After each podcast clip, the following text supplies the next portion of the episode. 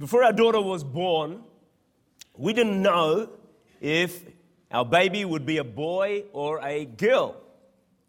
All we knew was a 50 50 chance, having one or the other. Nowadays, most people find out about 20 weeks before we know of someone that they know they're going to be having a baby girl. The reason is that women can have scans and find out so you can predict, you know, pretty, you can predict, you know exactly what you're going to be having. But if you went back thousands of years before scans and say someone predicted that the baby, the unborn baby, would be a boy, but they also accurately prophesied the birthplace, the time of the birth, the baby's name, the life they would live, and how they would die. And all of this hundreds of years earlier, we'd be looking at something extraordinary. Would you not agree? And that's how it was with the birth of Jesus. Thousands of years before he came, before his coming, his birth was a major theme of the Old Testament. Well, what the major theme was actually somebody's coming. Right through the Old Testament, you just read it through from Genesis. Somebody's coming. And every Christmas there's still the feeling not that somebody's coming, but somebody has come. And it still overwhelms us as it did nearly 2,000 years ago on that first Christmas day when he came. That somebody, of course, was the Messiah, the long awaited Messiah, Jesus. Now, even more incredible is this the fact that the Old Testament was finished 450 years before Jesus was born. Not only that, it's written by, was it uh, written by about 40 I'm not just trying to find it here. By, by how many is it? 40. Written by 40 different writers, all saying the same thing, over a period of 500 years, and contains 345 prophecies that all find accurate fulfillment in the birth, the life, the death, the resurrection of Jesus. Now, that's proof in itself that Jesus is who he says he was. So, what was the big deal? Why was it that from the time that God made the world, that the arrival of his son was prophesied and all mapped out hundreds years before by so many different writers 345 prophetic words what, what's the big deal about this one birth? Well, of course, the big deal was that this would be the greatest event that, would have, that had ever hit the planet. And God knows that our greatest need is not world peace, nor is it more food to feed the hungry, better hospitals, better relationships, better medicine. All of those are fantastic and wonderful in themselves. But, friends, our greatest need is for a Savior to save us from our sins and to rescue us from a lost eternity in eternal, everlasting darkness. When the angels announced the birth of Jesus, they said this Unto us is born this day in the city of David a Savior who is Christ the Lord. And so this Christmas, this evening, we celebrate together a Savior has been born. Might I add, it doesn't get better than that. The birth of Jesus was the most prophesied birth of all time. Well, that goes without saying, doesn't it? But just compare this for a moment, if you would, with Buddha and Muhammad. Both of them were born about 500 years before the birth of Jesus. Both developed teachings and large followings. but nobody ever predicted their births. Either of them. There were no prophecies before these men were born. And yet, in comparison, 345 prophecies in the Old Testament, all fulfilled by Jesus. No one, no one begins to compare with Jesus. He is the greatest of all. My conclusion, our conclusion, there is only one true living God. Not many, and his name is Jesus. He is the only way to heaven. Acts chapter 4, verse 12. There is salvation, there is, nor is there salvation in any other. There is no other name under heaven given among men by which we must be saved. No other name. No other name, friends. No other name. Only one name. That name is Jesus. Wow. So, what are the odds? What's the chances of fulfilling 345 prophecies just by coincidence, just by chance? Well, Dr. Stoner, he looked at the odds of, let's just take eight of the 345 Old Testament prophecies, the odds of them being fulfilled. The American Scientific Affiliation found his scientific material to be accurate. So this has got scientific backing. Dr. Stoner came to the conclusion that the probability of just eight of the 345 prophecies being fulfilled in the life of one person by chance is staggeringly minute to the point of being impossible. The chance of this uh, happening has been estimated at one with 17 zeros after it. So the chance of this happening, just eight of 345 prophecies in one person, is not one chance in a million, nor one in a billion, nor one in a trillion. By my calculation, it is one chance in 100 quadrillion. In other words, impossible. It could not be by chance, it could not be by accident. The fact that all these prophecies from birth to death were accurately fulfilled in Jesus is one of the proofs he really is who he said he is the Savior of the world, who died for your sins and who died for my sins. So many people doubt the reality of Jesus and who he was in his birth. But, friends, prophecy in itself is ample evidence that the hand of God was behind all of this. So, Isaiah 9, verse 6 reads this way For unto us a child is born, to us a son is given. We can't look at the baby that was born without looking at the son that was given.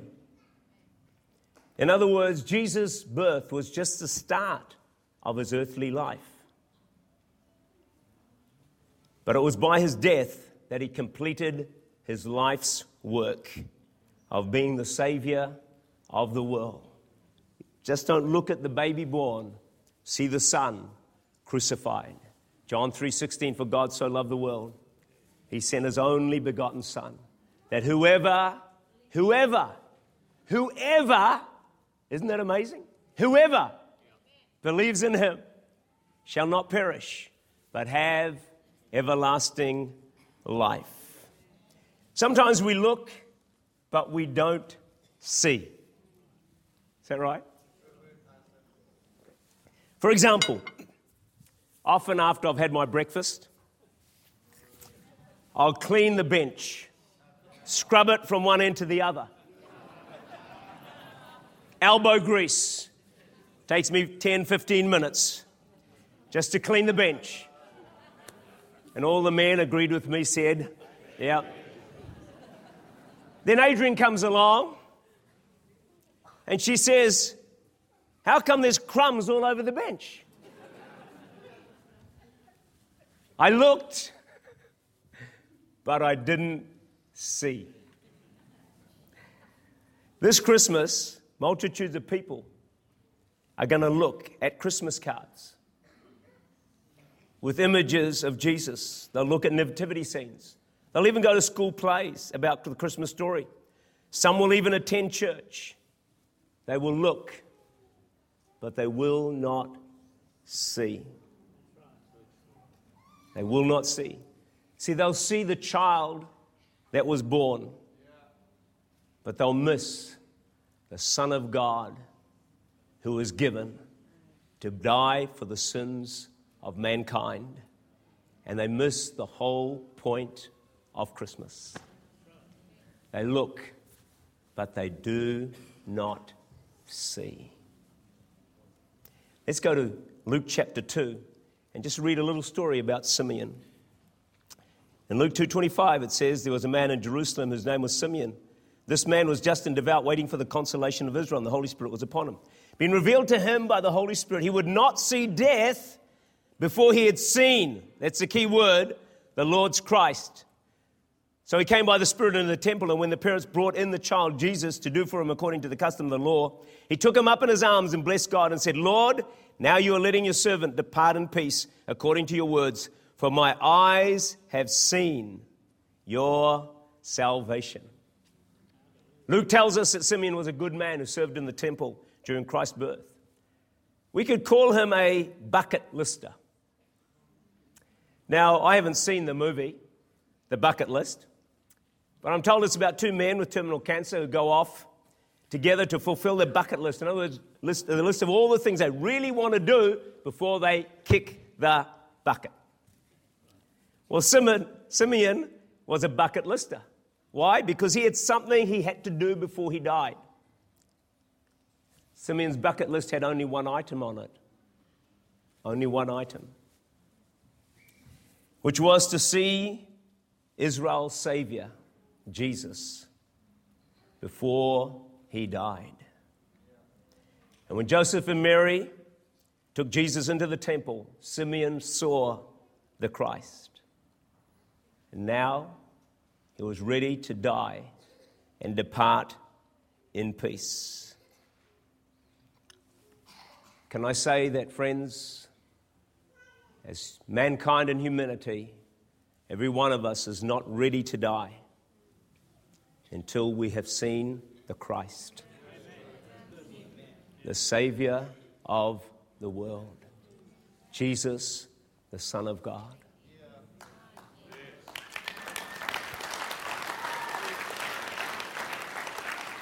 Be sure this Christmas you look, but you also see. See the Savior. Don't just see the baby born, but see the Son crucified just for you. I was watching a TV program and I noticed, surprisingly, day after day, they went on about Christmas with incredible excitement. And yet, they had no idea about a Savior being born. Yeah, they knew about a baby in a manger, but not about a Savior. And to me, it's always been staggering that multiplied millions of people across the globe celebrate and they sing songs about Jesus, and yet the vast majority have no idea what they are celebrating. How do you get billions of people, world leaders, doctors, professors, scientists, CEOs, people of all walks celebrating an event that they know very little about.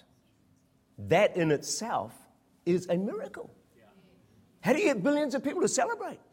No idea what they're celebrating. Maybe, maybe there's an atmosphere in this season that's charged with a presence of God that somehow I don't know. This is my guess. Possibility. Stirs people to get into a season of great joy and great celebration in many cases. I want to look at a key prophecy that related to the birth of Jesus. And it was this that he would be born of a virgin. Isaiah 7:14. Says this: The Lord himself will give you a sign.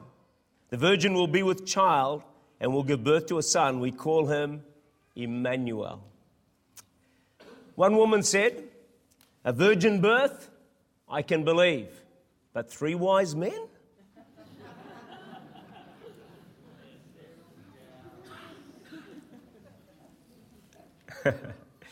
you know, some people just can't believe in a virgin birth because it's come, sort of like it's just too miraculous. But you see, the God we serve is all about the miraculous. He left earth miraculously, super energy. He ascended before the disciples into heaven. That's how he ascended. So the fact that he came supernaturally to earth is just no big deal for God. He can do anything he wants. There's no big deal about resurrections and people being raised to life and a virgin birth. God can do. He's a creator of the universe. The prophecy in Isaiah 17 14 also tells us Jesus would be called Emmanuel, which means God with us. He's with us in every circumstance of life. In the best of times and in the very worst of times. He's here at all times. And so, whatever you're going through this Christmas and from here on out, just remember you are not alone.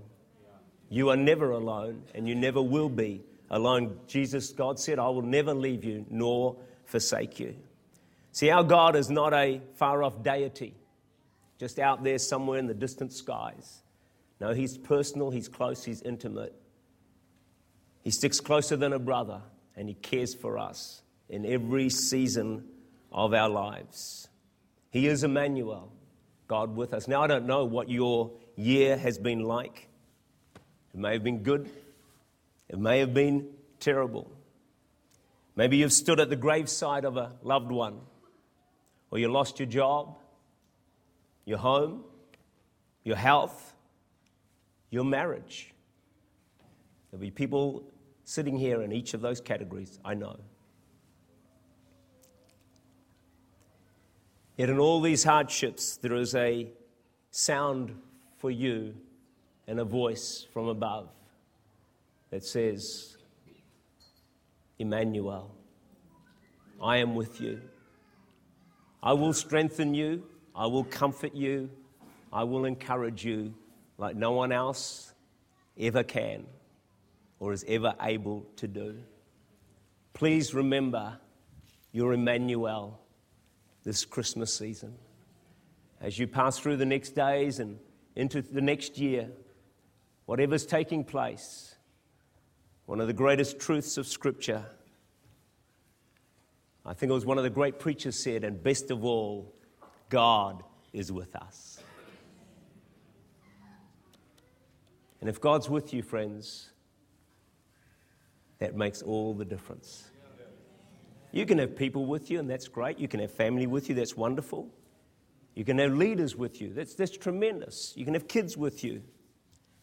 But, friends, that will never compare with God with you, and God with me, and God with us. Yes, the virgin will be with child and will give birth to a son, and will call him Emmanuel, God with us. God's gift of salvation is available to everyone. John 1:12, but it's, it's limited actually to those who receive him by faith.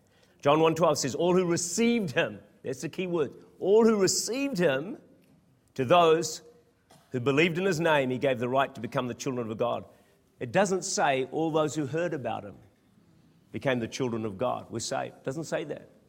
It doesn't even say those who agreed with his teachings or all those who lived good lives and did great good deeds. It doesn't say that. Nor does it say those who regularly attended church. It says salvation only comes to those who believe in him and receive him into their hearts as their Savior, God, and King. As I wrap it up, there was a prisoner being taken out to die. As he rode along in the death cart, His heart was heavy, very heavy, at the thought of death, and nothing could cheer him as the gallows drew near. Then suddenly, a man came riding with speed towards the cart, bearing a free pardon. The man opened his eyes as if he had risen from the dead.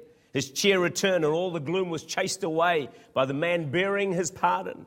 He declared that day he never met a more wonderful person, and nothing should ever be dearer to his heart than the pardon from death, the cart, and the gallows.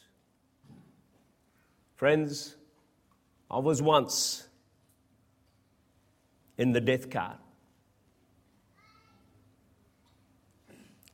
And Jesus came to me with a pardon.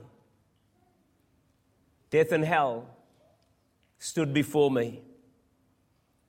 And I was full, thrilled beyond expression when I saw the nail prints in his hands and his feet and his pierced side. And then I heard these words All your sins are forgiven. That day I received Jesus into my heart. It was the greatest moment of my life. Everything, everything, everything changed. Nothing will ever compare with meeting my Savior, Jesus Christ the Lord. Jesus has no peer, he has no rival. He is the greatest of all. I was guilty, a condemned sinner, on my way to hell in the death cart. But because of the birth and death of Jesus, I am free. My sins are forgiven. My destination is heaven. Now, that is the greatest story ever told. Merry Christmas, my friends.